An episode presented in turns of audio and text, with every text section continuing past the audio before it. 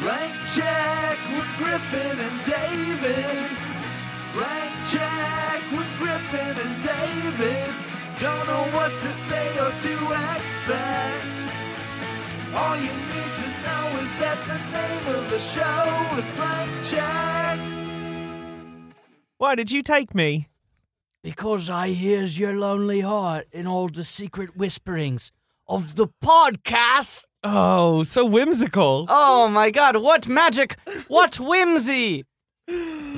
Uh, here we are. Hello, Fennel, and welcome to Blank Check with Griffin and David. I am Welcome Griffin. To the cave of dreams. I'm Griffin. I'm David Sims. We are hashtag the two friends Griffin Newman. And this is a podcast about filmographies, directors who had massive success early on in their career and given a series of blank checks Yeah. that they can use to make crazy passion projects. Sometimes those checks clear, sometimes they bounce. Be And this is a mini series on the films of Steven Spielberg. Yep. Parentheses, the DreamWorks years. Is that and this is this is not DreamWorks, This right? is technically the first post DreamWorks It's movie. it's Disney, right? this is Disney and Amblin and Reliance. Uh, okay. I'll back up in a second and explain the transition here. But this is the final film in our miniseries, Pod Me If You Cast. It is, to date, at the time of this recording, the most recent film Steven Spielberg has directed Uh-huh. and released. And it is called The BFG. Yeah, it's a movie. BFG. Roald Dahl book, a classic Roald Dahl novel. BFG. I like the way she says BFG. You clearly do. You came in here hot with your BFG impression. When we had to test the levels, my mic check was just me saying BFG at different levels. Don't you guys wish you could hear that? BFG. Is this might this might also be the most expensive film Steven Spielberg has ever made? $175 million. Something like that. Yeah. It's also uh, one of his least successful films. It is. It's also one of his worst films, in my opinion. Yep. Yeah. So it's we've talked about this ever since we had the idea for this podcast, where it's like it's too bad Spielberg kind of just ends with like, eh.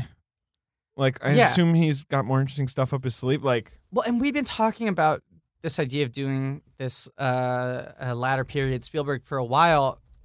Even before BFG came out, this was an idea that we were kicking around. And I remember hoping that BFG was going to be an interesting note to end on. Um, I was hoping that it might be, uh, you know, taking all that he's learned in this latter phase of his career, where he's become more obsessed with the moral gray areas, where he stopped dealing in absolutes and brought those qualities back to the magic and wonder of early Spielberg. And he did not. it's you're right. This is down to the Melissa Matheson screenplay. Yeah. It feels like a movie he would have tried to make in the 80s. This feels. And I believe yeah. Melissa Matheson is no longer even with us, right? Just to Yes. really drive that point home. Yep. Like Yep. And I think that's one I of mean, she died pretty recently, like Yeah. a couple years ago, but still. 2015. right? But I, I think that's one of two reasons, maybe even earlier. no, I think that you're right. Um, th- I think that is one of two reasons this film got made. We'll get to that in a second. One because what you because he he wanted to honor her memory with this script that she her final script that she'd written. She's the writer of ET. We should note. We'll get to that in a second. Okay. F- Okay, what are we on right now? We have to introduce someone else okay, who's at the table with us today yeah, because we have intern well, intern Will. I said intern wow. can you just do whatever you're doing? Intern Will is kindly monitoring the ones and zeros. So sitting with us at the table today. It's been a while. It's been a while. He's been at the table a few times. Yeah, but we haven't called it out, so I'm trying to make it. I was Okay. going to lie and pretend he has been at the table recently because remember we used to make a big deal out of it. Yeah. I mean, do people do people long for those days when we would sort of specifically define where Ben was? No, is Oh, nostalgia big these days? Is That's true. everyone Well, loving not if nostalgia? you see the BFG's box office Yeah, right. returns. Let me tell you. He's a producer of this podcast. Yeah. Yep. Producer Ben, the Ben Deucer, the Poet Laureate, the Haas, Mr. Haas, Mr. Positive, It's got some names. Hello Fennel, the Peeper, the Tiebreaker, Birthday Benny, Dirtbike Benny, Circumwet Benny, the Meat Lover, the Fart Detective. Uh, if you see him in the uh, in the sheets, call him the Fuck Master. Sure. If you see him in the streets, do not call him Professor Crispy. Don't you dare. Do not Cheer up, Ben. dare. Oh, I'm cheery. I don't know. You came in. I was like, "How you doing?" He's like, "I'm great." Like with the affectation of "fuck you." He's of course a close personal friend of Dan Lewis. I am absolutely. We go way back. Do you know Dan Brown? I don't. Yeah, that's too bad. I did just rewatch. Uh, what's that thing where they're like finding the? Da Vinci Code? Yeah. There's a You couple of them. rewatched Yeah, The why Da did you Vinci rewatch The Da Vinci Code? Not a memorable film. no, I don't know why. I think it was just I needed something to check out with, and that was perfect. Okay. Yeah. Uh, he has, of course, graduated to certain titles over the course of different miniseries, such as Ben and Shyamalan, Ben Tate, Say Anything, uh, Ailey Benz with a dollar sign, producer Ben Kenobe, and Kylo Ben. I did them out of order. You made them out of order. That's fine. But the real question is, Yep. This is the final Spielberg what episode. What are we gonna do? you had one idea. I can't remember what it was now. The Ben Friendly Giant. Then- Was that it? Catch Me If You Ban. yeah, but we already. Yeah, Bandiana Ban. no, it wasn't that. Warhaz. Wait. What That's it. Someone suggested that. I gotta, I'll look up the Oh, Reddit. I was will gonna give say credit. Crystal Haas, but that's not as good as War Haas. Warhaz is not bad. Warhaz is not bad. At the end of the episode, we'll go to the Reddit where people have been spitballing names, and we'll pick one and give can that person credit. But let's let's save it for the end of the episode, so there's some pomp and circumstance because I don't think it's gonna take long to get through this movie. But I'm glad to be here with you guys in the room. Oh, that's I'm great. not gonna lie, I'm sort of happy to be done with this miniseries. yeah, this think we late all are. period Spielberg was a little rough. Uh, you're an idiot. Bridge of Spies is a masterpiece. I like Bridge of Spies, but I'm saying overall, out of all the well, films, War, I mean, you're like, just mad about Warhorse. I'm mad about a That's lot. what of you're mad. things. No, You are hated mad about Horse. Warhorse. I You're- am yeah. mad about War Horse. Yeah, 'cause you're there was real no mad. horse diving. True. I think if we go over, if you were to look at the list again, you would realize that you like ninety percent of the movies at least. Except for You're, Warhorse. you're especially he didn't angry like about some of them Warhorse. though. He didn't like some of the ones that we like. It doesn't matter. We're not gonna. Okay. We're not here to litigate Ben's taste. That's true. That is for the Ben's choice. He's our episode. finest film critic, of course. We know that. Steven I'm Spielberg. realizing that I don't know. Do you guys think that I am? Just want Yeah, to be of clear. course. Yes, of okay, course. cool, What do cool. you- I wasn't sure. You thought it was like a sarcastic title? Yeah, facetious. No. Oh, you're, you you're facetious. that sounds like some sort of underwater creature. A facetian. Okay. Okay. Esther Zuckerman tes- texted me last night saying Ben is the funniest part of your podcast, which it's not like that's news. No, like, everyone it's not knows like that. people haven't said that to me before, but it is Yeah. funny anytime someone sort of comes to that realization. Anyway, Esther, shout out to you. You texted me five months ago. Yeah, I mean, you you and I are like the the other cops in Beverly Hills Cop. Do you know what I'm saying? Who's Reinhold? I think I'm Reinhold and you're uh, what's it, Gamel? I don't know, man. Rosewood I only and know Ga- Reinhold. I don't. I don't know what the fucking names are. the BFG. I'm getting you off of this, The point whatever is, tangent. The point is, we occasionally hit like a, a three point shot, but by and large, we're there to make Ben look funnier. it's true. hey, you know what? I'm the producer, and I just make sure that those episodes come out crystal clean. Yeah, College Ben, we call it. Crystal Skull, College Ben. We call him College. Oh Ben. well, we're gonna get to that We'll get to that. later. We'll get to Okay. that later. Oh. Okay, so a couple things happen. One, DreamWorks is is like crumbling Yeah. between their fingers, right? It's true. They had this deal. Reliance was financing them. Disney was distributing their movies. Right. Who's Reliance again? They're an Indian company. yeah, I think you're right. Yes, they are an Indian company, a Yes. division of the Reliance Anil Dirubahi Ambani Group, an Indian conglomerate. This is a worth big thing. $13 billion. dollars. I- In our uh, post globalization world, in which uh, the film industry is becoming much more international Oh. and box office grosses rely far more on overseas grosses. Than And you, domestic. you've been noticing it. You go to see your Vin Diesel movie, and there's like three studio logos in front of it that Yeah. you're like, what's this? This Right. looks not American. 'Cause it's not And like- it's a global world. it's a global world. And it's not like, oh, this is a production company. This is Spyglass Pictures. It's like, this is H Brothers Media International, E H Brothers, don't mess with them. you know? But it's all these sort of foreign companies who uh, want to get into Well, not only American that, there's blockbuster money to be business. made now. Yeah. like much more money to be made worldwide than there used to be. Right. Yeah. and also uh, studios want to put their own money into these films less and less. Yeah.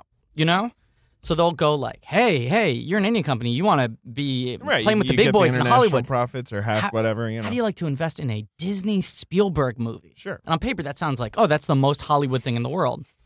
Spielberg had never made a Disney film before. Mm-hmm. He had bought the rights to BFG in the 80s. uh, yeah, 1991 actually. Okay. Book came out in the 80s. He bought the rights in 91. Sure. His plan was he wanted to make it with Robin Williams. Yep. He thought it was a perfect Robin Williams vehicle. You know, I mean, Steven Spielberg loved Robin Williams. He did. They were close friends. Mhm. He famously, when he was making Schindler's List, he would call Robin Williams at the end of his work days a lot just to, you know, talk to someone funny and like cheer himself up Mhm. because it was a bummer. And that's what inspired make Robin it- Williams to make Jacob the Liar. gr- the greatest film ever made. Um, and uh, you know, he made Hook with him, Mhm. but I feel like he's always like, oh, this would be good for Robin, right? Like Yeah. he's always trying to find like more uh, Robin vehicles, Right, because other than Dr. No in AI, Hook was the only. I believe so, right? Real It's their only Robin? And collaboration. we Yeah. love Hook on this podcast, right? I mean, that's like one of our faves. Wouldn't you guys say it's probably one of the best, that is not Mm. a flat best fact. That is movies. a fairy tale. Yeah, like I mean, boy, nostalgia. Can I read some? Ben. Can I read something quickly? can I read something quickly? uh, you maybe? Uh, Huck and Lindsay, uh, my former roommate, Oh, sure. current neighbor, uh, husband of Sophie Yeah, Fader, who's yeah, been yeah, invoked, one of my best friends. He texted me. Okay, it's a long text. I'm not gonna let you read that all on air. Hook is a good movie, and I have seen it as an adult. Yeah, he's wrong. And I said, Stop it, Hawken. And Hawken responded to me, No, you can't take this away from me. It's a witty pos- postmodern take on a classic story. No, it's Oh, not. Pan definitely embodies postmodern. the No. role of the patriarchal imperialist oppressor. No, it doesn't. Yep. Using the same manipulation and charm to take advantage of his daughter as he used on Wendy, who he was has taken. uh, Who, to No, no, no. Don't read all of this on the air. I can't. No, I'm going to no. post it on Reddit. Hook's shitty. Uh, yeah, you can make all kinds of fucking academic arguments about it if you want. It just- Rufio. yeah, I got no beef with Rufio. Bangarang? Bangarang. That stuff's good. I got no beef with Rufio. To I got be clear. beef with Rufio. Do you? I think he's a dick. Looky, looky, I got hooky. Yeah, that's true, though. His last words. Well, no, I think he, he says some other things. But Spielberg himself is like, yeah, I whiffed on that one. Yeah, because it's a whiff. And he says, he's like, Didn't yeah. I, where- wasn't I just talking about this where he's like, yay, like childhood? And everyone's Yes. like, no. You didn't do it on the mic, but you were talking about Oh, this it yesterday. was it wasn't on mic. Okay, okay, yeah, then, Yeah. right.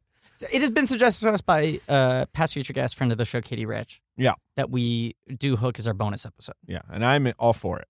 And I'm against it because I think there's a very good chance we'll go back and do the first half of Spielberg. I don't think that's true. I think this whole Spielberg thing's been great, but a huge slog, and there's just no way we're going to go back and do the rest of it. I think we will someday. No. I think we have to go back. You what? You want to do a color purple episode? Yeah, it'll be 12 minutes long. if you Yeah? thought our Amistad episode yeah, was exactly. great. You want to you want to go back there? You want to go back to that pool? But uh, he in interviews when he does like career retrospective interviews and they go Yeah. through like all of his movies, he goes like, "Yeah, I just like the, I feel like the opening section's good, and I feel like once I got to Neverland, I couldn't think of anything other than like I don't know, paint the trees pink." Like he himself admits, he's just like, "Yeah, I just sort of like I look at it and it feels really forced." That's and one problem with manufactured." Hook too is that it's like everything is too magical. Like Yes. you know, what much better is uh is that Kamuni Beck Bennett Hook spoof? That thing's good. I don't know Have if you I've seen that thing? No, It's great. um, I do think the opening stretch of Hook is good. I think the stuff before he goes to Neverland's solid Spielberg, like Sugar Rush It's, kind it's of not bad. I think I think Hoffman's great. I think Hoskins is great. I think Hoskins is the best. part. when is he not? Was when was he not? when is he not in any of the films he was ever in? Never not. Never not. Uh, and uh, I think there's there's there's fun to have with Sure. Hook. Sure. I th- I think their exchanges are fascinating. Like it is weird what's going on there. Uh-huh. Uh, and obviously Carrie Fisher wrote a lot of the dialogue in Hook, and the dialogue is weirdly adult. Like you Yeah. know, the, especially the Hoffman um uh, Smee, you know, the Hook Smee stuff. There are elements of Hawk then that are there's interesting. this goddamn nightmare shit, which is just basically like when I was became a dad, that was the greatest moment of my life. But like over and over and over again, it's all about like being a dad and being nice to your kids. This is what Peter Pan is about. It's about being scared of your dad. I also think it looks bad. I think it's like a shitty looking movie. Like I I find the design really uninteresting and Spielberg himself comps to that. yeah, I think a lot of the design is bad, and I also don't know why the Lost Boys have like ramps. Yeah, I just think it's all Why do they have ramps? it's all garish Did they and kind of build like the ramps? extreme and There's they have like only, colored like- mohawks. There's only like a dozen Lost Boys and their children. Yeah. it's not like like how did they build all those ramps? yeah. Hey, when you got a board and you just want to do some jumps, you make ramps. I'll say this. You're right. Uh, that is true. Skater Bunny. That is true. but That I'll is say true. this. It is better than Pan, I think. Oh, I haven't seen Pan. One day we might do Pan. Well, our listeners are going to love us shitting on Hook again. The BFG. Okay, so in th- in that sort of time, right before Hook, he's That's like true, right? yeah. He's thinking like this would be a great Robin Williams project. right, and uh, the But- big the big hurdle was Okay, how do I get the BFG and Sophie acting in the same frame? He said there are technologies you can use. You know, you can use green screen, you can use forced perspective, you can use all this sort of shit. You know, yep. um, while having a live action actor play the BFG, but you're not going to be able to get them in the same frame actually reacting to each other. You're going to have to shoot the plates separately. And he really wanted that. It's not just that though. Do you not know about this? What? they did a famous read through of the like whatever the first pass. Uh-huh. You know, uh, I think it was. Let me see. I actually have it. Robin Swicord, Nicholas Kazan. Okay. like of a screenplay. Robin Williams was doing his Robin Williams thing. Yeah. And they were like, no, you can't do that because like the BFG is like really specific language. Like Sure. he talks really deliberately as part of the joke Yeah. and like he uses all these weird words and like and Robin Williams is probably just going like, oh, yeah, yo, oh, yeah, yeah." He's just Oh, doing it. Mahatma Gandhi. exactly. And like and like so they were like, ah, this might actually be the worst project for Robin Williams. Yeah. Like this this might not be a good idea at all. Terrible idea. Uh, which is funny because, of course, Robin Williams totally has it in him. Like you see a movie like Insomnia or whatever to Right. give like an incredibly restrained performance. So good in that. He yeah. is. Um, but uh, I think when it's a kids movie, Robin Williams wants to be big, Yeah. right? He wants to do his thing. Well, I just like I remember seeing Robin Williams um, do Ass Cat at the at the UCB theater. you talked to me about When he was like a surprise guest, uh, and he was never on a Lloyd team, but he did do Ass Cat a couple times. like never on a Lloyd team. Ben's happy. and uh he any time a joke came to him he would interrupt the scene to like make it and not just like oh here's a one line here's like a funny thing i could say but he would be in a scene where it was like the you know miriam tolan's playing a travel agent he's there trying to book a vacation and then the middle of it he thinks of some funny fucking joke about sarah palin Sure. and he just starts going on a Sarah Palin riff, which and then he transforms his scene partner into Sarah Palin middle of the scene, shit like that. I th- I think just sometimes in certain zones where it's like it's improv Yeah. or it's a kids movie, Yeah. he can't fucking lock it down, Right. Or rather, he couldn't lock it down. In 2011, Uh-huh. I'm just you know DreamWorks gets the rights. I'm just I'm just uh, giving you some history here. Right. In, Melissa Matheson writes a script. In 24, John Madden is hired to direct. The great John Madden, Oh, that's great. Miss Sloane's own Yeah. John Madden. What else has he made? I mean, obviously Shakespeare in Love, but like Uh, the Captain debt. Corelli's Mandolin. Captain Corelli's Madden mandolin. '94. He made it Mad ninety four. he did only Madden '94 though. Uh, and and the uh, uh, great exotic, best exotic marigold hotel franchise. He made both of them. He made both. Good, good job, Johnny. Yeah. Um, then Spielberg gets put on it in 2014. An Right. upgrade from Madden, one might argue. I remember that was kind of exciting. I went, ooh, Spielberg hasn't made a pure children's film in a while. Kind of exciting. It sounds and like the BFG is such a famous work of children's literature. Yes. We've all read it. yes. You know, we all grew up with all that big friendly giant. Right. And it almost seems too obvious, but hey, he hasn't made an obvious move like that in a while, like you're saying, right? That's what was exciting. Was it Right. like he hadn't done it in a while? Uh, here's a movie about a dude who literally makes dreams, right? Uh, correct. He's got a little dream he works is a in his dream hut, brewer. right? And uh, the other thing was that that Roald Dahl is dark, right? Definitely weird and uh, can be very dark. Although I would say the BFG is one of the less dark Roald Dahls. I agree. Like it's not like the witches or like the the twits or like you know the really creepy Roald Dahls. I agree. But if But it's got some, you know, yes, and if some Spielberg nasty giants. It's Spielberg. Oh, it's still got some fucking some nasty nasty giants. gi- It's got some nasty ass giants in this movie. Big giants. Yeah, Ben must love this movie. That's true. This is a big movie. It's a huge I- movie. it's so good. all right, all right. What what do you want to say? Uh, if if Spielberg was going to return to the children's well, the idea of doing it with a Roald Dahl film was kind of exciting because it was like, Yeah. well, there is there is sort of fucking uh, moral morass. There's sort in of the fucking moral Roald morass. Dahl world. Yeah, but less so in the BFG. The BFG is more of a fairy Sure. story. Sure. Um, Disney was going to distribute through Touchstone. Then they come on board as a co-financier. Yeah. Not Touchstone Disney. This is a Walt Disney production. That was a big deal. Spielberg had never done a capital D Disney movie before, and that was their whole selling point was like, it's Spielberg making Disney movies. DreamWorks still serves as copyright holder, but they lose their marquee status. Sure. Instead, Amblin gets put in front of the movie. And this is the shift where now Spielberg movies are Amblin movies. and Spielberg making Bridge of Spies says to Mark Rylance, you know what? You should be the BFG. Yeah. Like, I, I love this. I love you. And we're going to do a motion capture performance with you as the BFG. Right. And they have a great time. They go all over Britain. They find a little girl, Ruby Barnhill. Is that her name? Adorable. Uh, Great pair of glasses. She's got some glasses. Uh, they get Bill Hader and Jermaine Clement and some other folks to to do some mocap stuff. Sure. Uh, they they they get that Penelope Wilton in there to be the queen. Rafe Spall. Rafe Spall and Rebecca Hall to be two footmen who are fucking. Spall and Hall. Ballin to the wall. Uh, yeah. Uh, you know, I think that's it, right? I sort of covered all. Comes the- out to a collective shrug. Thank you all for listening. Remember to rate, review, subscribe. It comes out July first, so it's for that sort of July Fourth weekend period, right? Right. It used to be called Big Willie Weekend when Will Smith used to dominate Fourth of July, and Disney was making play for it to be a big FGE weekend, Uh, right. and it didn't. It didn't fly. Came We- out to a collective shrug. Yeah, we'll talk about the box office later, but Yeah. not a hit. No, no. So two things I think motivated Spielberg to kick this one up in his playlist. Right. Make this next, and also take the reins back after John Madden, uh, from John Madden. One is Melissa Uh, Matheson passes away. this was her last script. This is her last script. She wrote E.T. for him. It's a great screenplay. yes.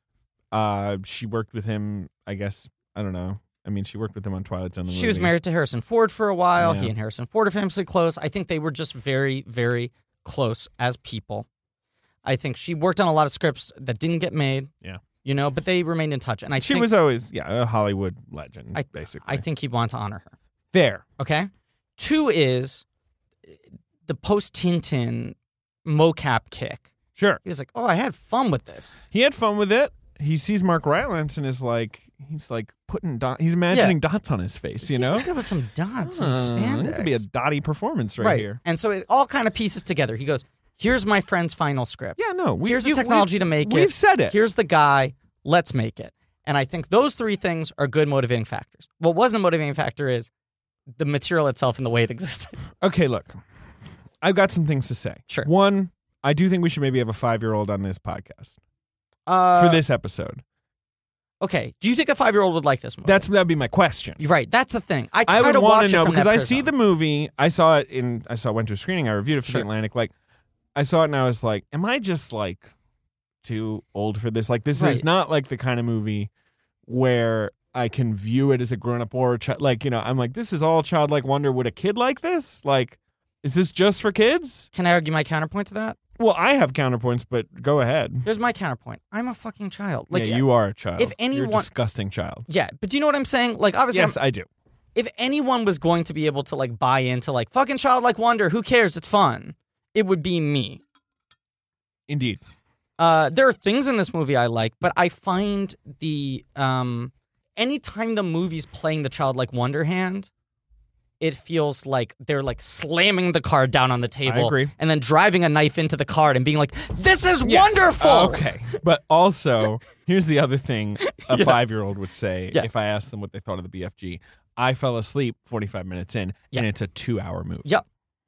It's two hours long. And here's an admission. So I come out of there going like, I mean, we know we both know Spielberg can't make a short movie. Yep. But I was just like, what the fuck is he thinking with this being two hours long? The BFG is not a long book.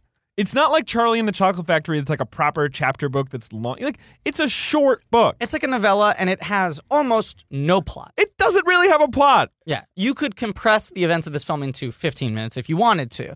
Uh, I will confess, when I saw this in theaters, I also fell asleep for like an eight minute stretch. I, I didn't fall asleep, but I definitely did that kind of like you know where you're sort Yeah. of nodding and you're like maybe not totally focused anymore. You're like, mm. I fell asleep for a section, and when I woke up, I was like, I have no idea how much of this movie I missed. Like, I could have fallen asleep for one You minute didn't miss anything. or 25 minutes. And then I rewatched it last night, and I was like, less than 10, like five or eight minutes, I fell asleep. and there's visual effects A lot. that are fine, but the movie thinks that it has that you have never seen such wonder before because it has whole sequences that are just like look at him making a dream or look at the tree of dreams and it's just like ah, you know like it, it cannot get over how awesome it thinks it is. Well, and the visualization of the dream stuff feels to me like Mm, it's okay.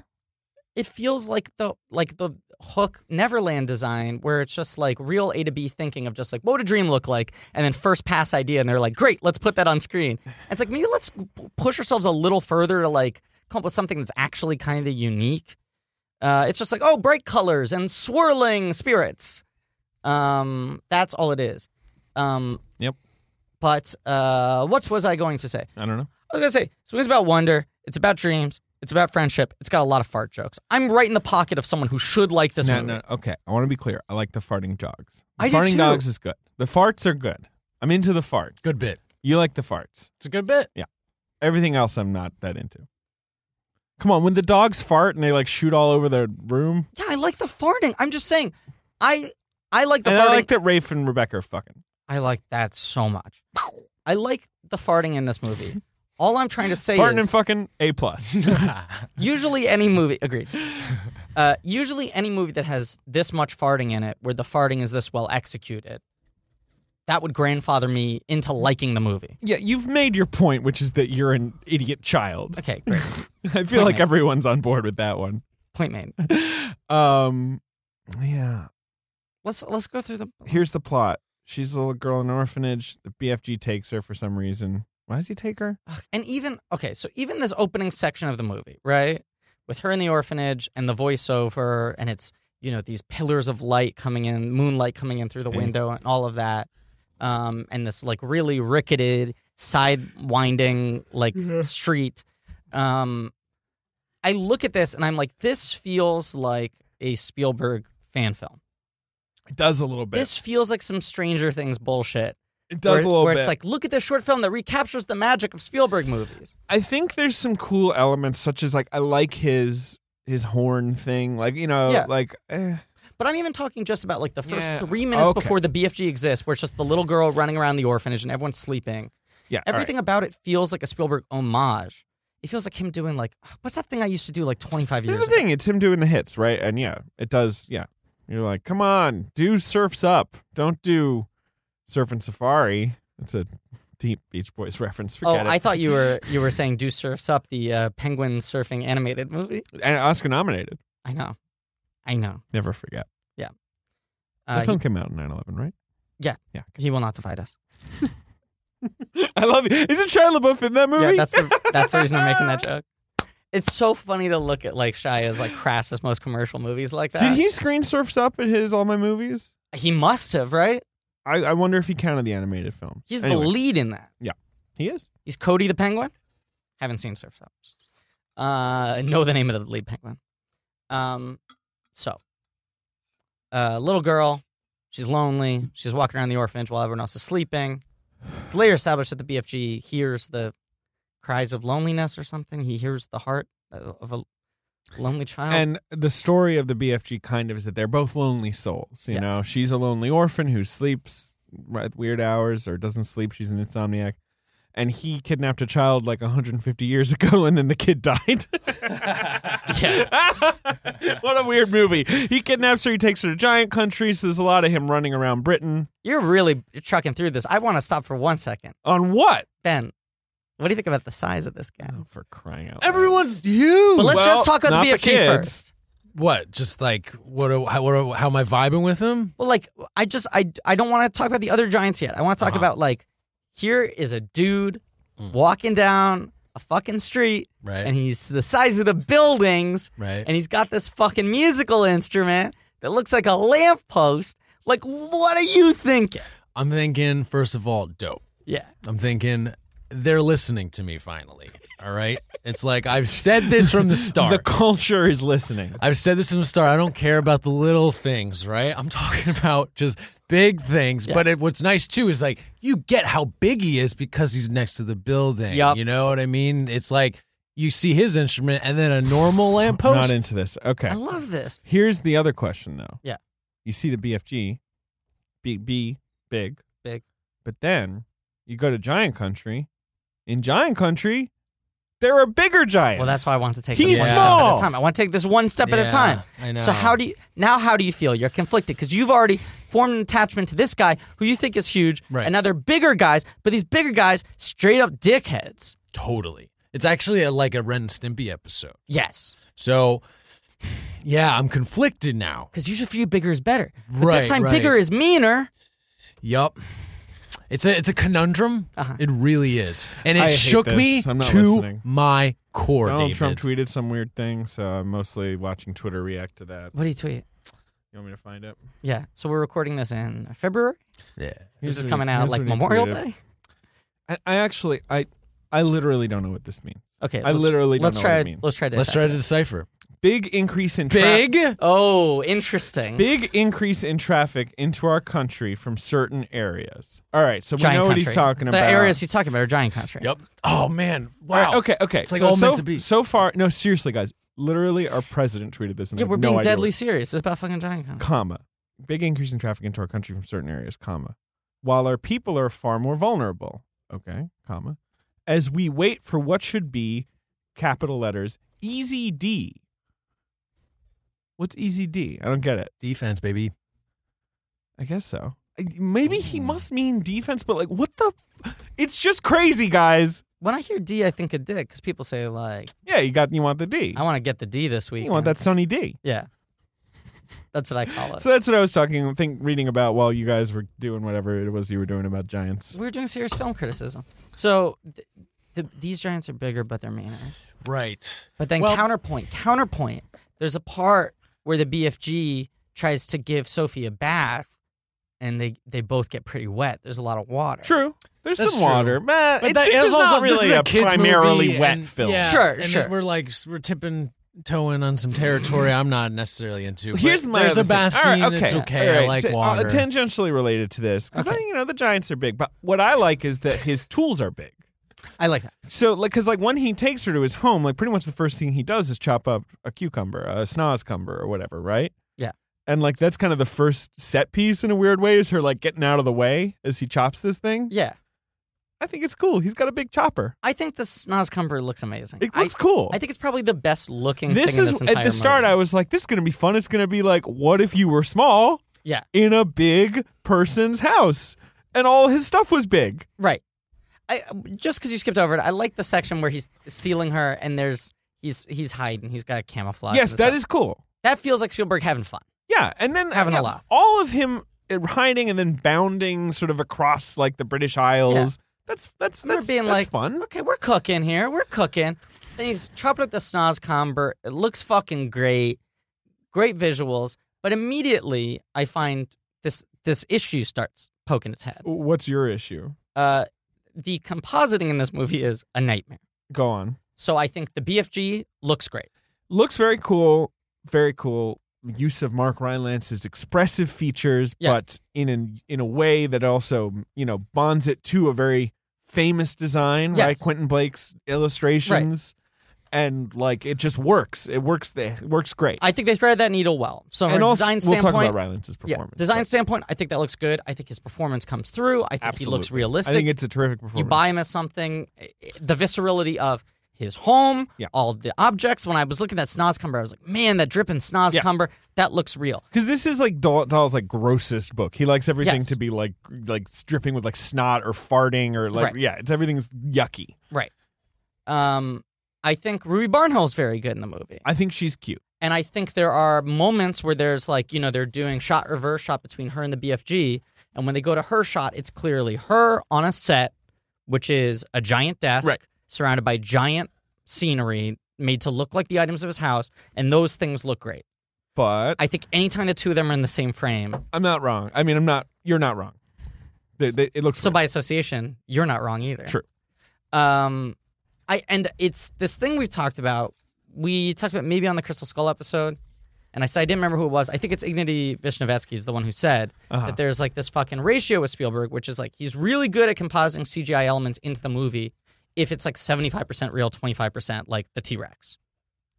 But when you flip it and it's like 75% fake, 25% real. it's a challenge anyway. Yeah, and I just think he is known for being very sort of improvisatory, like on his feet with blocking out the shots and all of that. Mhm. And in order to integrate elements well, live action elements into a CGI environment, you have to really block out your things in advance and know your lighting and all that. And I think it goes against what he likes about motion capture, which is that like he can just pick up the camera and do whatever he wants. Sure. He's unencumbered. He doesn't have to light, you know? Here's the other problem. Yeah. he brings her to his house. Yes, There's some business with him chopping up a cucumber. Yeah. Then there is no plot whatsoever. at all. Right.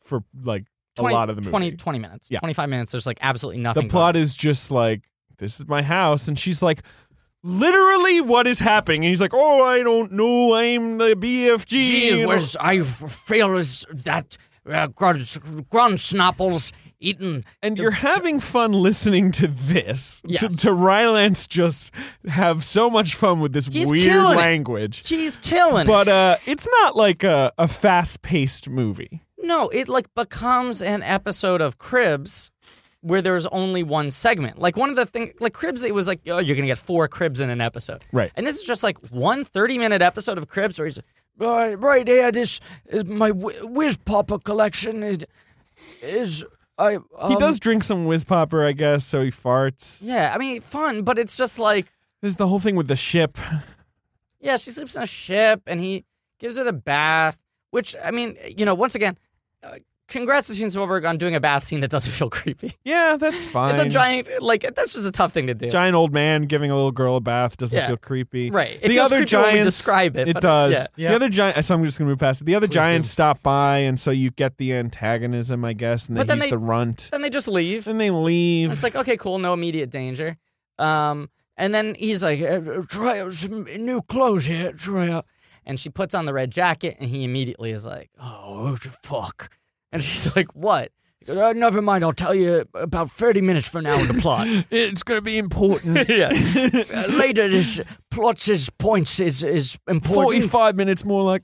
Um, then you learn that he's a, a dream guy. He's got, Dreamweaver. He's Dreamweaver. I mean, it's like, He's but got the he's also DreamWorks. like, he's like that Walter White. Like, it's like all the other giants need his sweet, sweet dreams, like to go Yeah. to sleep, right? right. And so he, bro- and that's why they leave him alone because it's Yeah. like he gives him the dreams. He's got the hookup. But then he and he also, takes the dreams from children, right. or he gives it to He children gives them to children. as well. So Yeah, he's 'cause doing just- that as well. Because it's almost like, he's almost like the, the Tom Shoes or Warby Parkers of dreams, where it's like, for every dream I give to a giant, I'll give one to a child in need. Perfect. Like Casper Mattress. He's like the Tom Shoes of of of, of Dream. Right, or Warby Parker's of dreams. And the dreams come shipped in the box the size of a mini fridge, David. That's all true. And then eventually the giants figure out.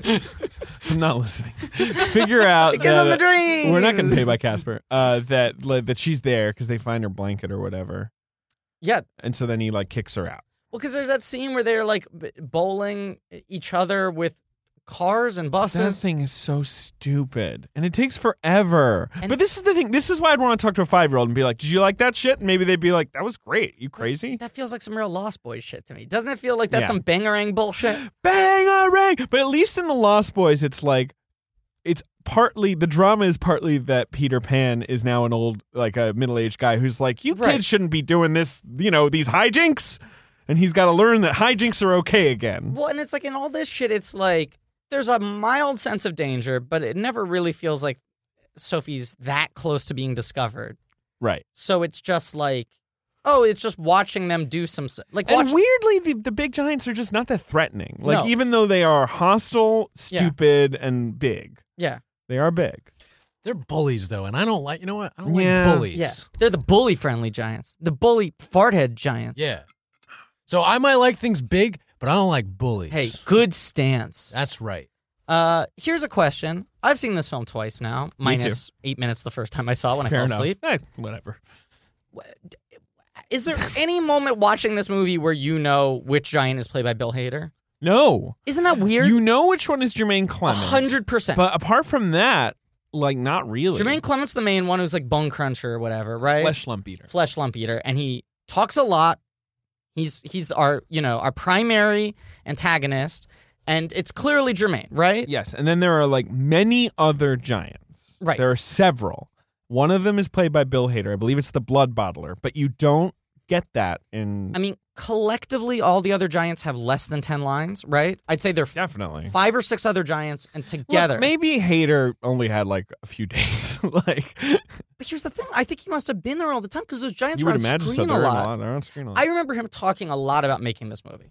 And I think his impetus for making this movie was very clear, which was I want to be in a Spielberg movie. Of course, that's the impetus everybody has for to be in these movies. But Hader specifically is like a huge movie nerd, loves filmmaking, Oh right? Get your dick out of his mouth. My God. It's so warm in there. No, though. I, I like Bill Hader a lot. He's there's great. there's that thing. It's like I was like, okay, so I guess this is like Jonah Hill. Wait, uh, other way. Get his dick out of your mouth. Whatever. It doesn't Tastes matter. Carry good. on. Yeah. um, Sorry. It could go both It's ways. true. It could. it's like Jonah Hill in uh, Hail Caesar or Django, where it was clear like he just wanted to work with those. Yeah. filmmakers. Why not? Yeah. Exactly. But the difference is that like his face is on screen. I can't tell you how hard he worked on this movie, but you're claiming that he worked hard. I remember hearing him talk. a If so, lot the about effort it. was not well earned. I'm What- sorry, or like it wasn't worth it. It just feels weird if you're Spielberg and you have Hater there to not be like, you know what? I should give him one scene where he really has something to do. right, or Hater gets to do a Just you because the know, guy's fucking good. comedy like, bit essentially. right? Give yeah. him like a joke. But then again, this movie's two hours long, so it's not like I want more things. yeah, It's a long movie. it's a, it's a long fucking movie. Like Uh, he talked a lot about making. He did a lot of press for it. Like I remember him going on the late night circuit and being like, "BFG is in theaters this weekend," and it's like, I saw it. I don't know where you fucking are in the movie. I know you're one of these. Well, also, but wait, a sec- those late night shows will book Bill Hader at the drop of a hat anyway, right? Because he's That an great easy starts. guest. Yeah, Yeah. you know, he's, he's gonna have fun. But like, uh, what's his Adam Godley? Is that his name? Adam Godley, who's a great British stage actor. He is the man hugger. Yes, Yes. you you would know Adam Godley quite possibly if you saw him. He's got a very distinctive face. Very distinct to face. He He's played been in some movies, but he's a British stage actor first. played of Mike all. TV's dad in uh, Charlie and the Chocolate Factory. He's Yeah. been in a lot of films. He uh, has been on Broadway a lot. He's tall and skinny. You definitely know, He's like got big ears, Dumbo ears. big ears. Yeah, Uh, he's a good character actor. He there's the the beginning of the movie when Sophie's in her orphanage looking out the window. Yep. There's a group of drunken louts, and she yells at Oh, them. and I see, and that's them, right? That's the, them. That's that little joke where it's like those are the giants, you know, right. but It's like the played Wizard of by the Oz thing people. where it's like, oh, and then they become the whatever, right? But Bill Hader's not in that group. And I, knowing that Adam, who Adam Godley is, I was like, oh, he must be one of the be- the giants, right? Sure. The big unfriendly giants in this movie. man hugger.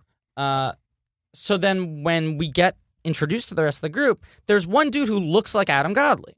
Right. There's one CGI giant who Mark Rylance style I- has big ears, the I same think I'm gonna features. have to cut you off because this is getting boring. It just feels weird that they didn't do fucking anything with Hader. I agree. Okay. Okay, so then they this and that, and then she loses her blanket, and they're like, "Fuck, fuck, fuck." Well, the BFG's like, oh, well, Yeah, you he mean the goes, Giants "Ah, as well? Fuck They're like, Wickles, they- fuzzin' stickles. here's the thing that doesn't make any goddamn sense. They want to eat a child so bad. They like Just human Go beings. to England and just eat some children, right? Yeah, they right. And like, what's one? they- There's like nine of them. What one child between us? She's tiny, but haven't some of them been? Because later they talk about kids being kidnapped. right? I guess they've been. It's pretty fucked up, but I mean, that is Roald Dahl, I guess. Right. Um, This movie skirts by the issue of how many children exactly are being eaten yes. a day. Right. All you know is that the BFG had a child that they ate back in the day. BFJ. So they're She's like, all right. I You're a think little she's too cute, high on yes. her. I'm not doing that because I think she's the best. I think that's funny. Yeah. I think her audition probably was just her having to say BFG 10 different ways. Because there's that one scene where she's trying to get his attention. And I keep on going like, BFJ. I was like, she can't come up with another reading of this. And then she just keeps on coming up with slight variations. BFJ. I think she's cute. I also think cute. it's interesting that uh, this is the only uh, female protagonist in a Spielberg movie ever. Is that true? Ever. Oh my god. That's actually a That's huge, awful. huge. No, wait. What about Sugarland Express? Goldie Hawn. Oh, oh, fair point. yeah, his first movie. Fair point. And so I'm it's try- his, now I'm thinking, it's his first one since and His we're first- talking about movies where it's at least you're at least one of the two leads is a female protagonist, right? Like oh well, because fuck, we color have- purple, color purple. Color Purple, of course. Uh, and then Not a always lot doesn't else. really count, right? Mm, Not always is a weird movie. Yeah. You know what? Holly Hunter is the protagonist of Always, kind of, but no, Okay. Richard Dreyfuss is more the protagonist. Right. Yeah. He's just a ghost, so Okay. it's kind of like so like three. I'm, I'm just running down the list just to be Yeah. sure. I mean, yeah, basically. I mean, inarguably, this is his first uh, female-led film since the '80s. I think so. Yeah. I mean, well, as we noted on Warhorse, Emily Watson is top billed. top billed. Yeah, but Joey's the lead though. I know. Well, Yeah. He's a war horse, ain't he? Th- This horse here. Yeah, it's This was actually a Warhorse. this has a lot of the same shitty problems as Warhorse. I don't think Spielberg should be making movies about Britain because I think he thinks Britain is like eternally stuck in like 1910. Everyone's a farmer. War horse. Like you know, there's nuance to our country. Come on, Steven, Stevie. people have like professional chimney cleanings, all right? They don't hire orphans. Oh boy. Uh, so the BFG is like, look, they got your fucking blanket. Or he's like, oh, they got your fucking blanket. Uh, they're gonna eat you. Uh, I gotta bring you back home. Yeah. So he brings her back home, and she's like, this is not fair. We are friends. Friends don't do this. And he's like, remember, remember, like 30 minutes ago when I told you I was gonna tell you about that jacket. Here's the deal with the jacket. Last boy I took, we were really good friends. We were like hashtag the two friends the original two friends, and the Giants hate him. So that fucking sucks. Haven't gotten over that. Don't want that to happen to you. And she's like, I'm strong. I can defend myself. BFG. And he's like, Fuzzwinkle says no. Come up. We should honestly. The only way this episode would be good is if we did it all as him because he is just him talking is the only good thing. Honestly, I just want to have Griffin Yeah. do all the parts and Yeah. just watch him. So BFG. BFG. Burgess Vumples took Herm Boggs says feelers. But like we are forgetting the like 25 minutes of him being like, here's the tree where the dreams are, and Yeah. it's like you jump through the water, like, and it's just like endlessly Right, slow. Okay. So the episode. it's so boring. This movie goes from a half hour episode of Cribs to a half hour episode of uh, uh, whatchamacallit, How It's Made. And Yeah, definitely. It's like, we bring you here to the Dream Factory. this here is the Dream Tree. You must catch a dream sprite. And he's like, Fuzz strips.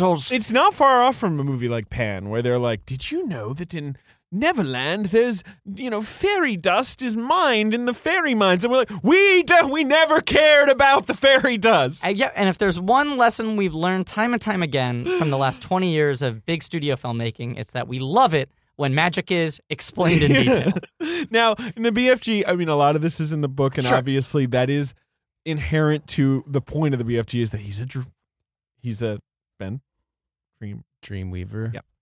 Uh, Dream. Weaver. It's It's a great- it's a great joke. The fuzz wimples. It's a great joke in Wayne's World. Yeah. Uh, right. Yeah. Great. A great drop. in Great Wayne's drop, World. great movie. Um, Uh, Dream. But I just don't care. It's so Urban boring, and like, I get so mad about it. I get so mad about how long this movie is, It's so long. and like whether I would subject my child to it if I had one. I don't think I would. I think I mean it's it would be the last if I was trying to show them every Roald Dahl adaptation, it'd be the last one I showed them. Yeah. Oh, I don't know if I'd show my kid The Witches. That movie fucked me up when I was a kid. It's good though. It is good. It's alarming. Hey, I didn't see the James and the Giant Peach. Oh, great. Is That's it great? great.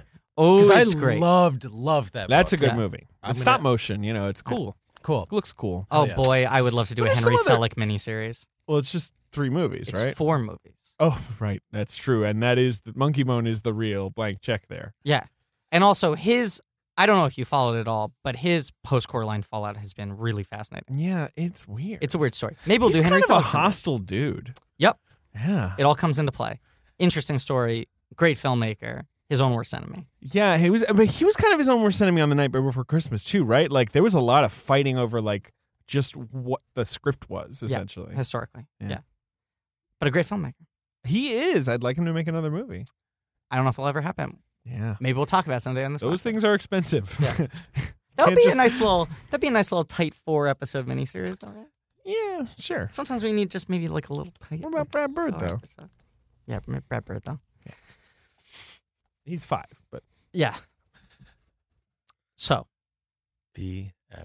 BFG. look, we're we're stalling to get to the good part. There's Oh, one What? part of the BFGs that's good, and we're Okay, just like, right. Okay, "Bleh." so this this is what I was gonna say. He leaves her. She's upset, right? And then she's like, "Fuck this!" And she jumps out a window, and the BFG catches her. Sure. And the swings, the strings swell, right? John Williams. The triumphant, oh, friendship saves the day, but it doesn't fucking mean anything because you only left forty-five seconds ago. It's true. It's They treat it like it's Han Solo coming back Yeah. in Elaine Falcon and like being like, Luke, I got you. You know? Oh my God, I didn't think the BFG would come back. It's like he's fucking friendly. I knew he'd come back. What's he gonna do? Go eat schnoz mepples or whatever? yada yada yada. Look, Okay, so now She finally goes to the sanctuary of the little boy that was eaten. This is the crucial part. yes, And sees a portrait of Queen Victoria. puts it all together in a way. Puts it all together. It's so obvious. How didn't she think of it sooner? Why don't we just ask the queen for help? Why don't we plant the cre- queen with a dream? Why don't we pull an inception? Now, it is funny that it is. It's literally the plot of Inception. It's literally the plot of Inception.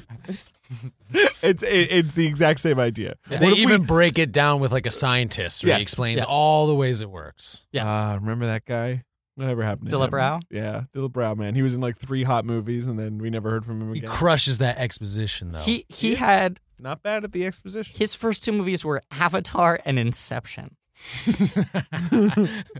uh, he was on an episode of uh, How Did This Get Made recently. It's really interesting. Really? Oh, actually, Yeah. I gotta listen. to It's that. really interesting. Um, but uh, yeah, it's it's uh, bizarre how strongly he came out of the gate, And then, but then that's it. and then he did Drag Me to Hell too. He was that was that's before uh, Those were all within nine months. of each Yeah, other. that's the same year as Avatar. he worked yeah. with Sam Raimi, James Cameron, That's what I'm saying, man.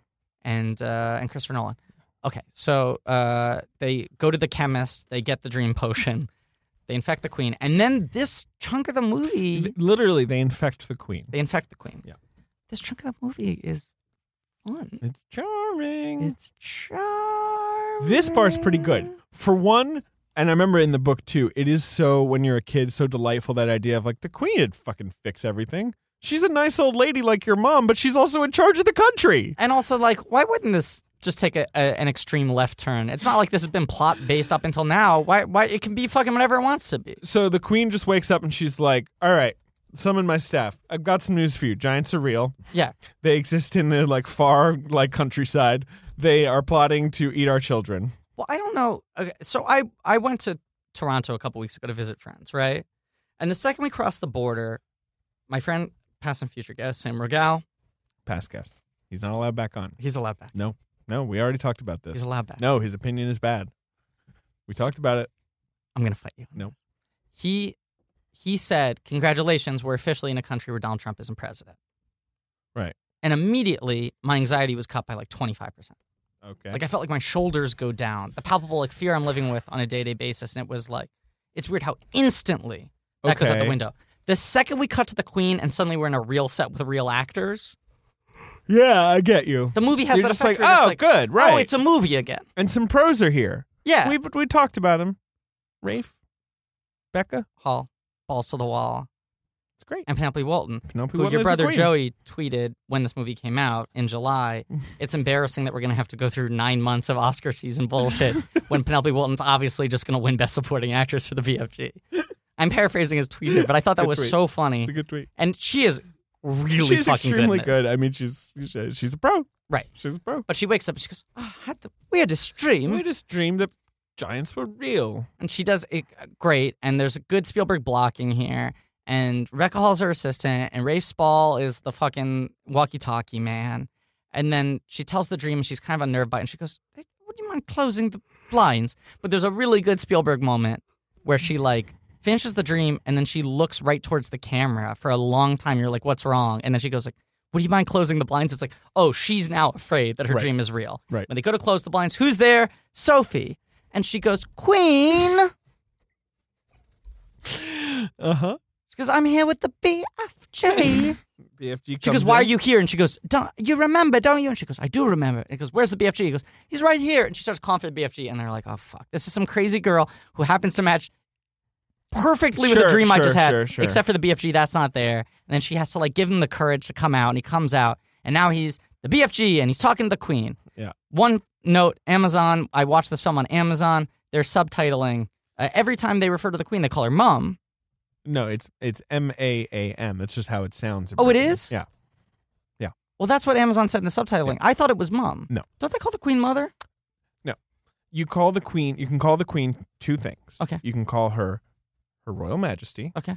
or you can call her what the Americans would say is ma'am. Right. But in Britain, you say that like, Mom, I always thought it was M-U-M. you are wrong. Oh, wow. Uh, you can call any member of the royal family by two things. If it's a lady, Mom, and if it's a man, Sir. Okay. You can only call the Queen or King Your Majesty. Everyone else is Your Highness. Uh-huh. Yeah. Everyone needs to fucking remember that. As long as you don't call him late for dinner. What's a, Exactly. what's the Dutch and the Duchess? What do they do? you would probably just call them like sir and mom. Like you probably would like. You, I mean, you could call them like, but uh, your highness is always fine. But stick with uh, stick with um, sir and mom. It's Okay. easy. You know, because if you live in Britain and you do something nice, Mhm. like say run a charity Mm-hmm. or do community service, or, like do nice things, right? Yeah. You'll get invited to a garden party. Oh. Maybe with a duchess or like the Duke of York or something, but maybe with the queen. Do you think? She hosts like many a year, and then the queen comes and talks to you for ten minutes. do you think we'll ever get invited to a garden party? I think it's like 50-50 right now. I mean, we just you, You, know, have dual citizenship, right? I do. So she probably listens to this, one assumes she listens to all of her her subjects' podcasts, right? Um, but I've just heard I, from the people I know who've met the queen. I'm always told like she is the boss of small talk. Like she is just she's been doing it her whole life. She comes in and you're just like you just feel completely at ease, and she's like asking you about your shit. It's like chit chat. And then she leaves, and you just feel like I just talked to a pro. Like that was the best. She knows exactly what she's doing. So it's the opposite of being mom. Exactly. Ben, fifteen thousand comedy points. That's a lot of comedy points. That was such a good joke, and Ben is now dancing in the studio. He is dancing. He's pumping his fist. and He's dancing like a happy little boy. Um, so they hold a little banquet, little lunchtime banquet tea. this shit's pretty good. Yeah. Where they're trying to figure out how to feed the BFG. Yeah, I like and, this And stuff. once again, like the fucking ratios flipped, and it's like seventy five percent Right. real shit. now you just have the BFG to worry about. and it's good. Like now it's good Her corgis are there. because I feel like a lot of the earlier scenes, it looks like Sophie's like a color form. No, I know what you mean. like I just know what you taped mean. on top of the image. Also, there's just a lot of corgis running around. yeah, and uh, suddenly the dogs start farting. I mean, everyone's ha- having the whiz bangers, or the fuzz popples, or Well, whatever right, the fuck they're queen called. farts. Queen farts. And now, Spielberg treats that like JFK getting assassinated or whatever, where it kind of cuts to like an obscure angle. Like, you know, they don't want to show it to you full force. there's something really fun just about imagining Spielberg directing the farts, Uh, yes. being at ILM or Weta Digital, and being like, I feel like the fart has to be bigger. How do we? God, can can we go ten percent more plumage on this? um, These are like big green farts. Like they're very visual farts. sorry, I'm tweeting at someone who tweeted me saying he didn't like the Lego movie. Had to correct that right away. Uh, that's a dumb opinion. It's a dumb opinion. That's a real dumb opinion. Dumbass opinion. Hey, you know what I'm not uh, looking forward to? What? Uh, Warner Brothers uh, running that Lego thing into the ground. Boy, are they gonna. It's so annoying. It's actually, and you know, but we both knew this that the minute the Lego movie made the money it did, Yes. it's like, uh oh, like they're not gonna treat this with the uh, sort of caution it deserves. Well, no, the head of Warner Brothers film production is came from fucking Six Flags. He didn't work in movies No, prior to this. Uh, We've talked about and he's it. just a branding expert and he has said like we have silos we're like disney we have silos there's the harry potter jk it's why rowling Warner silo Brothers seems so fucking bad. There's it's the why DC Suicide silo, Squad happens. and yeah. there's the lego silo they were like those are our three big brands and uh hey the jk rowling and the dc ones aren't working I mean, the J.K. Rowling one is, I would say, working in terms of like that movie made decent money. Yeah, it they made have a- less than suicide squad But it made a huge amount internationally. And they Huge, also huge. they have I don't think amusement so. parks and fucking Yeah. merch and all this shit. I, i mean Uh-huh. don't all know. those things are making money for them but when's the bloom gonna come off the rose like when are you gonna run through the goodwill in the franchise Well, to me, it's no. To me, it's more uh, Trumpy, where it's like the bloom was never on the roses. For like, f- for example, for uh, for the war- the DC movie, sure like literally, they made Man of Steel, and people were like, "No bloom on this rose," and they were like, "We got more." Like you know, like they didn't take any of it to heart. They're like, "Great, you liked it, right?" And people were like, "Not really." They're like, "Yeah, good, "We're gonna do lots." But that's it, because people like the the original characters. Like they want to see good movies based off those characters. And uh, Fantastic Beasts is running off the residual fumes of like uh, made more than Suicide Squad. it did. Yes, it made so much internationally. You know why? Why? Had Fantastic Beasts in it. Yeah, That little guy. Remember the little guy? N- I don't the Niffler. actually. remember- Yeah, the Niffler was all right. yeah. That movie drives me crazy. Weird movie. Yeah. You know Ezra Miller is in this in the sequel. Yeah. And they had to like delay the Flash because of it. I mean, and also because yeah, they keep that's the only firing reason they everyone in delayed the the Flash. because no one wants to direct it. Well, I mean, whatever. but like when I heard that, I was like, they were like, oh, and you know, now the Flash has to get delayed because Ezra Miller has to be in Fantastic Beasts too. And I was like, he has to be in it. You're sure about that? Like the, the people over there were like, yeah, we gotta have him in that. yeah, I don't know what they're planning. What a hot character he was. Remember? He was Yeah. a big cloud of goo. The Lego thing bums me out just because it's like that came from like such low expectations, right? It was like just Lord and Miller worked their magic and made in something great, and then of they were course, like, the low expectations helped. right, and then they were like, oh, let's reverse engineer this as a brand, and they look haven't made a bad Lego movie yet, but it's gonna fucking happen if they keep on making them. It might well happen. And but it's- I will say, I was about to say, at least they're two for two for Yeah. like decent movies. Maybe Ninjago will be great. I mean, the trailer looks fine. There's a Ninjago trailer. Yeah. Oh, I haven't seen it. I At the should time of our watch recording, it came out today. it.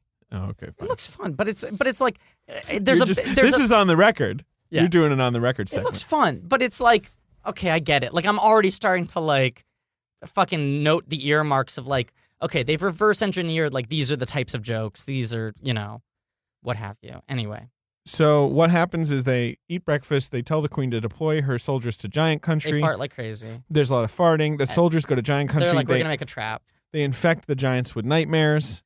Uh, it's all a little. Yeah, you Yeah. shouldn't think about it too much. Now there's They this, have like dangerous and terrifying power. there's this moment where the BFG Like, why and- doesn't the BFG solve world peace? Like, why doesn't he blow a dream into the fucking Israeli president's ear to like you know broker peace in the Middle East? right, you want him to like pull an arrival? yeah, you know? exactly. Yeah, why? Yeah, exactly. Why doesn't he Yeah. like cure us all of our like citizenship? You know, Right. where it's just we're just members of Earth. And he's like, No, just this one girl.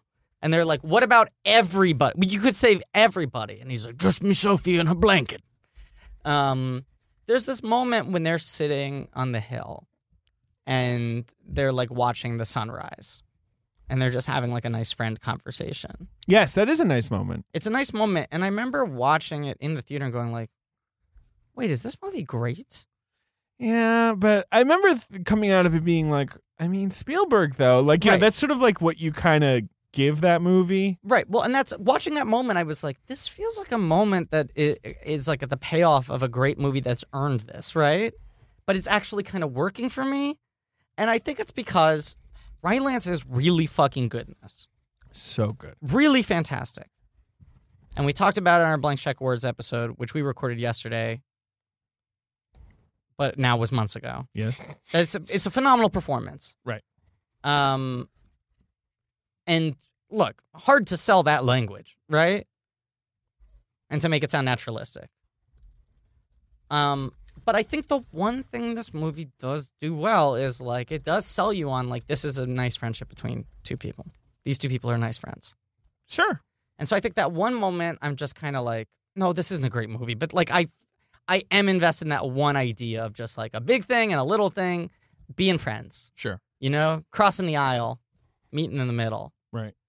Uh, then the sun rises, they catch all the giants. Hooray, hooray. Um, but the BFG has to stay there. and they'll just he'll think she'll think of him when she's lonely. And Rebecca Hall adopts. I don't care. I do. I think that's kind of sweet. Oh no, I think it's nice that Rebecca doll, but I mean, I it's like it's almost going for that Monsters Inc. mojo, you know? Yeah. The real like we had this wonderful experience, and now we can't be together. yeah. Like that was my magical childhood, but like you know, oh, it's like such a lingering. But like I don't, I'm like yeah, whatever. That's the thing. They feel like nice friends, but the thing with Monsters Inc. is that felt like this is like a familial relationship. This isn't like, oh, they like hanging out with each other. Yeah. This is like they're deeply tied to each other. Like Sully has like father instincts towards her, you know? Towards Boo. Birds. Anytime you say Sully, Was a forced water landing. birds, birds, Forced. birds. I'm telling you, I felt it. I felt that engine go. There was no thrust. What a great movie. Sully's an American masterpiece. Now, if only the BFG was the movie Sully. I'm And sorry, we were who? talking about it today. BFG. BF. We got no energy for this one, and I, you know what? That's fine. We saw it coming five months ago, right? Yep, like we we, did. we, we always do. There'd be no energy for this one. Yeah, so oh, great. Everyone's nice friends. The movie comes out, no one sees it. It gets middling reviews. It's it's. I mean, I think it's his biggest flop, certainly in terms of Look at the top email. the new Ni- Lego Ninjago movie slash new trailer. Download links plus poster. All right. Is that a press email? Yeah. Great.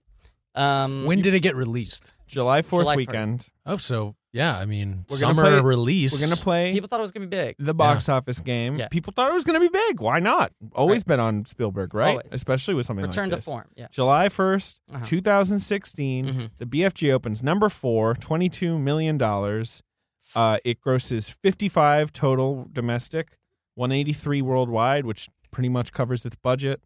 it's a bomb. But including marketing, I believe Yeah, I mean, Disney it has said they lost. They, They took lost a money. seventy-five million dollar write-off on this movie. sounds about right. It doesn't matter because Disney had literally the most insane year in the history of Yeah. movie studios that year. They had four of the twenty highest-grossing movies of all time. Correct. And so, you know, that's fine. Yeah. Like, but nonetheless, a disappointment. Sure. What is number one at the box office? Okay, July Fourth weekend. Put it this way, it's a Disney movie. It's a Disney movie, and that movie is It's been number one for three weeks. Finding now. Dory. Yes.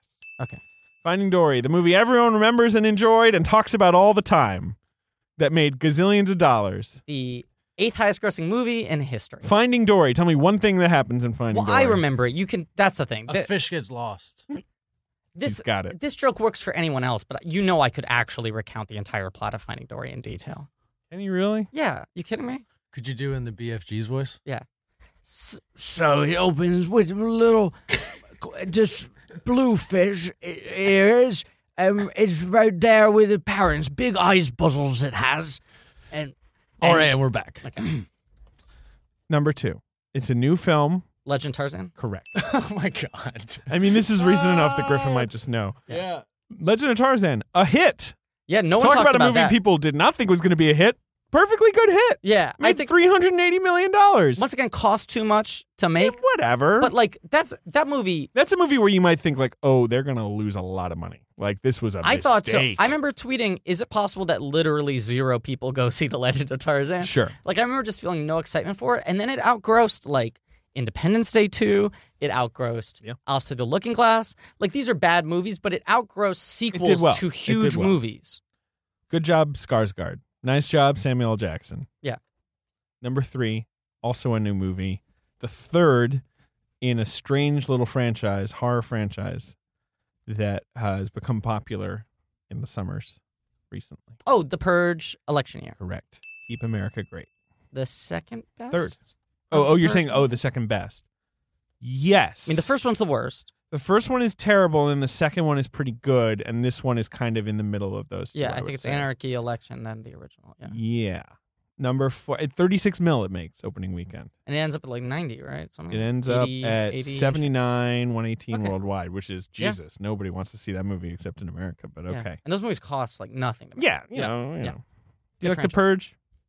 I saw the second one. Pretty good, right? Yeah, I mean it, Second's bad. it it's like the kind of horror movie I like, which is just like really contained, small, like happens in house. Survival. Yeah. It's great. Yeah. yeah.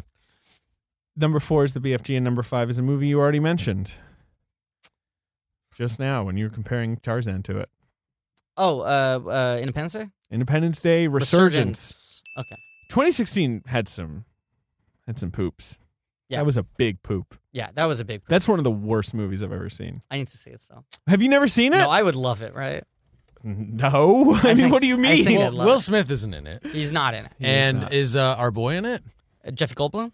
Yeah. Uh, y- uh, yeah, I, I think uh, Jeff Goldblum's uh, this is better. uh, in the movie. That's actually good. Full circle. That was okay. That was right? good. Yeah. Because, you know, first episode, Right. last episode. Uh, I, I, if I remember correctly. Uh, Okay. now it's getting to Barack Obama. um, uh, the difference you'll see- is you'll that see- when Pirates of the Caribbean breaks down, it does not eat people. no, that's not that good. Wait a second. No, my joke was that was Obama doing Jeff Goldblum quotes. Oh, I see. I see. that was my joke. Central I am uh, Intelligence. evolving into a fly. Gina Davis, please try to help. Central Intelligence, a bi- another big hit. Another big Uh, hit. Big hit. The Shallows, which is a nice little movie. Ooh, nice little movie. Free State of Jones, which uh, Oh, Not a nice is little movie. A nice uh, bad, bad long movie, a Yeah. bad mid movie. Yeah. Conjuring Two, Swiss Army Man's in there. Yeah. did not make any money that one. Uh, so there you go. Uh, BFG gets zero Oscar nominations. Doesn't even get the perfunctory John Williams tip of the hat. Um, no, which is a bit did it, and it didn't get visual effects, which No, it didn't. you know is fine, but it's a bit rude. a little bit rude. Uh, and that's and that's the end of Steven Spielberg's run. Now it leaves us in a weird space because coming up, what does Spielberg have in the hopper? Two movies, one of which sounds like exactly what he should be doing, and one of which sounds like exactly what he shouldn't be doing. So the one you think he shouldn't be doing is Ready Player One, Yeah, and the one he should be doing is Pope baby drama, Ryland, Oscar Kushner, Isaac. Oscar Isaac, What's it's going like- on here? Yeah. Right, right. Him- Uh, Marls is is dark and gray. Mar- your things is confusing. The Right. movie. right. Life makes no sense. Politics in behind closed doors. The movie. And then the other one's an adaptation of a book about a virtual reality world. a book that people didn't really like. No, they were like good concept, bad execution. Right. Maybe it'll be good. It's don't like know. Spielberg's Tron. But with like, but also like a Roger Rabbit where you mash up all the pop culture elements of the movies that Spielberg produced, Yeah. which I think is weird. I don't know how he's gonna deal with it. Apparently, it's a lot of motion capture. I like Tintin, as you know. I like the freedom it gives him in the camera. I'm a little excited to see him exist in a fully motion capture realm, but I'm a little worried about that movie. Here are some Reddit suggestions for Ben's names. Okay, Warhaz. I think that's the one. But go on. The BFH. Big Friendly Haas. I like Ben Friendly Giant more, but okay. Benny Anda Jones and the Kingdom of the Crystal Haas. It's a bit long. Ben likes it though. I mean, Ben likes it. The Krahasian. Uh, what is that? I don't get it. Oh, let me see it. K R A H O S S I A N. Oh, fuck. I looked at it and I understood what it meant, and I'm trying to remember. it. Let me see it It's visually. just hard to turn. Yeah. Uh. Krahosian. Oh, oh, oh, oh! I know what it is. What is it's it? the Krahosian. It's making fun of oh, Krakosia. Kirk is correct. Okay, that's the no terminal. good. that's too Sorry, deep cut. the user Alex. Blah blah blah. Uh, catch me if you Ben. Uh-huh. Amistaz, which is funny. yeah, but do we want to do And that? let's also not poke fun at that movie and Yeah, that thank subject you. matter. Artificial Bentelligence, Benj of Spies, Benardi Report, Private Ryben, which we've talked about. Uh. Gigolo Ben, Ben Deanna Jones, Ben Cruncher, This just makes me want to Butcher see all Boy these Benny. movies. and finally uh, Mutt Williams. That's just Shia LaBeouf's name. I think it would be hilarious if the two friends called Ben Mutt Williams every episode. I mean, that is funny. Steve Ben Spielberg is the final suggestion. That i- all those things are funny, but I do think Warhaz is still by a nose. I think that's the yeah, winner. I like it too. and uh, let's give credit. Who came up with Warhaz?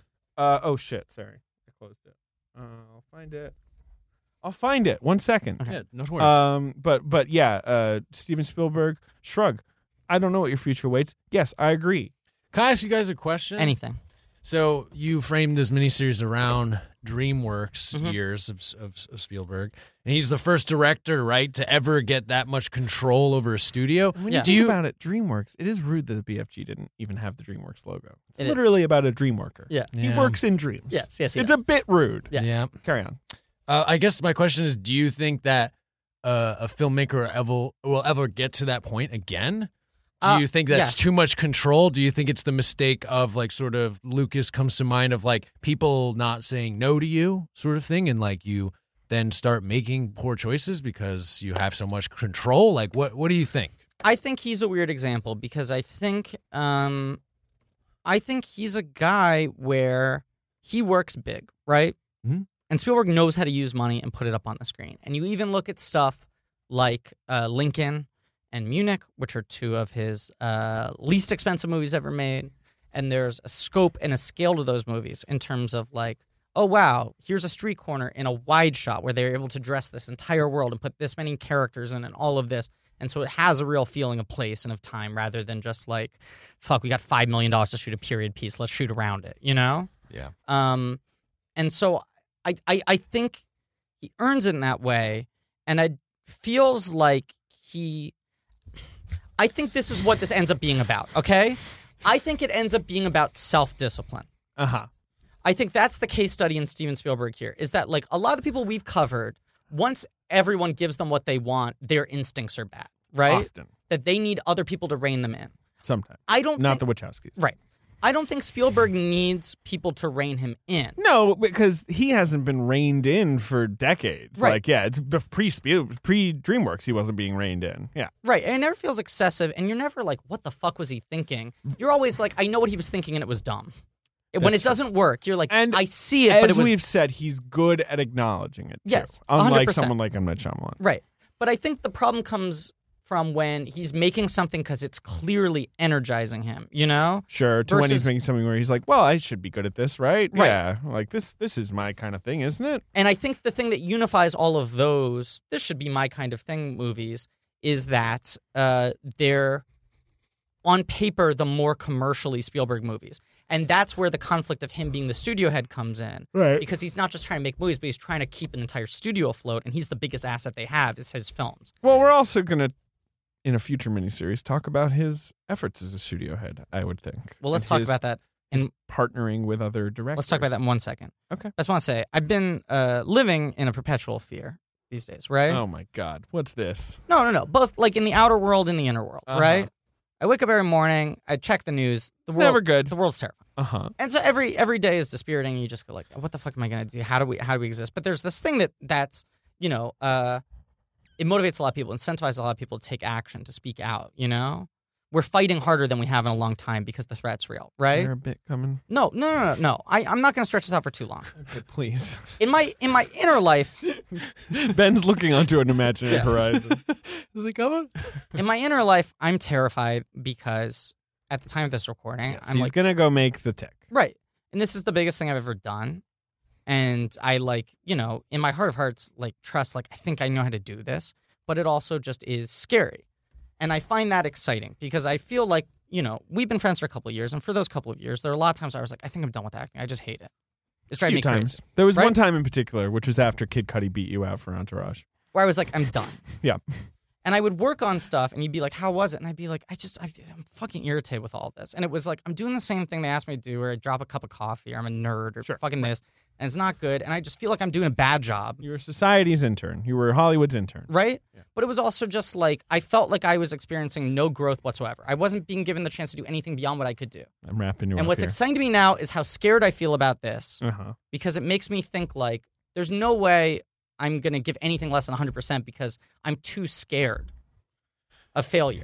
Uh-huh. And I think Spielberg Oh, is someone who is capable of extreme artistic growth and evolution, right? Yes. But Yes. he has to be diligent about not letting himself rest on his laurels and do something he could do before. Now he can I make agree. lateral moves. It doesn't always have to be bigger. It doesn't So always you're have saying that to be deeper. Spielberg for a while he was an intern. go ahead, go. Some of these movies he's dropping coffee cups. I look, I also I think you're right, but I actually think Spielberg is someone who often backs into his own progress. Like he doesn't like like and he doesn't quite realize like what a leap forward he's made until he's made a couple of these movies. I would just ask him. he takes on these ambitious projects, and Mm-hmm. Yeah. that's often when you're kind of like, like, I mean, I don't mean ambitious like AI. I mean Right. ambitious like the BFG. yes, Often that's when you're like, oh, you're kind of just being proficient here. that's Like, and it's more interesting when he's wrestling with a story that doesn't quite fit him. the proficiency is what scares me because even if it's a complicated movie on a technical level, you know, or like, oh, this is a weird narrative to wrestle down because the book is so like sort of like incidental, you Yeah. know, um, it, it doesn't feel like there's anything he would look at the material and be like, I have no idea how to do this, you know.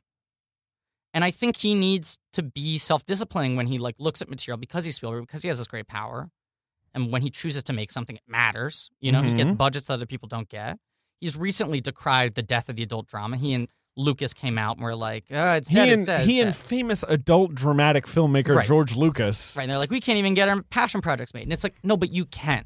Yeah. You can. So you have to use that responsibility And wisely. also, like, w- yeah, like, don't phone it in, right? Like, i- if it maybe you need to scrape or like sort of fudge a little more to get one of these things made, then do it. and doesn't mean that you Don't just be can't- like, eh, fuck it. doesn't mean you can't have fun. Like I love Tintin, obviously, but Tintin was scary because it was him working in a totally new mode. Uh huh. All I'm saying is I think artists gotta be scared. I think in one way or another, artists gotta be It's a scared. nice little manifesto. Thank you. Yeah. Well, that was our miniseries on Steven Spielberg. We did it. Pommy Cast, here's my prediction. Griffey on the record. Yeah. I think Steven Spielberg is going to make some more great films and some more bad films. Probably true. Yep. I think it's going to oscillate, but I think he's going to learn his lessons from the bad How, ol- ones. how old do you think he is? Uh, 72? Checking. 70. He's, Oh. he's got he's got plenty of time. He's got time. That guy's going to live. Are you excited for Brad Pitt to make a sci-fi movie with James Gray? They just announced that? It's he's circling this Oh, okay. movie We in were which he supposed to play an do- autistic space engineer. I love that. Uh, he was supposed to do Lost City of Z, right? he executive produced it. Yes, I think he was. But he was supposed to start yeah, it no, for I like a think decade. there was a time. But yeah, I like James Gray a lot. I just like the idea of James Gray getting movies made. I just like the idea we've talked about a lot of you know, everyone does their sci-fi movie, right? Yeah, like yeah. James Gray's like time for my sci-fi movie. Um, So let's let's announce our next miniseries. I don't know. If, look, we're still figuring it out because we're recording this so far in advance. We We're might do sure something this in is between. our next miniseries. Yeah, because there might be something in between. How about this? We'll we'll say it, but it might change, and I'll insert something else. Fair enough. Fair Right? enough. Right. So of we course, can- we're- we can always we have just, months like, to change this. If we We're need gonna to change do, it. and then it'll be like me, just like bird. So we've got that as a backup. just bird.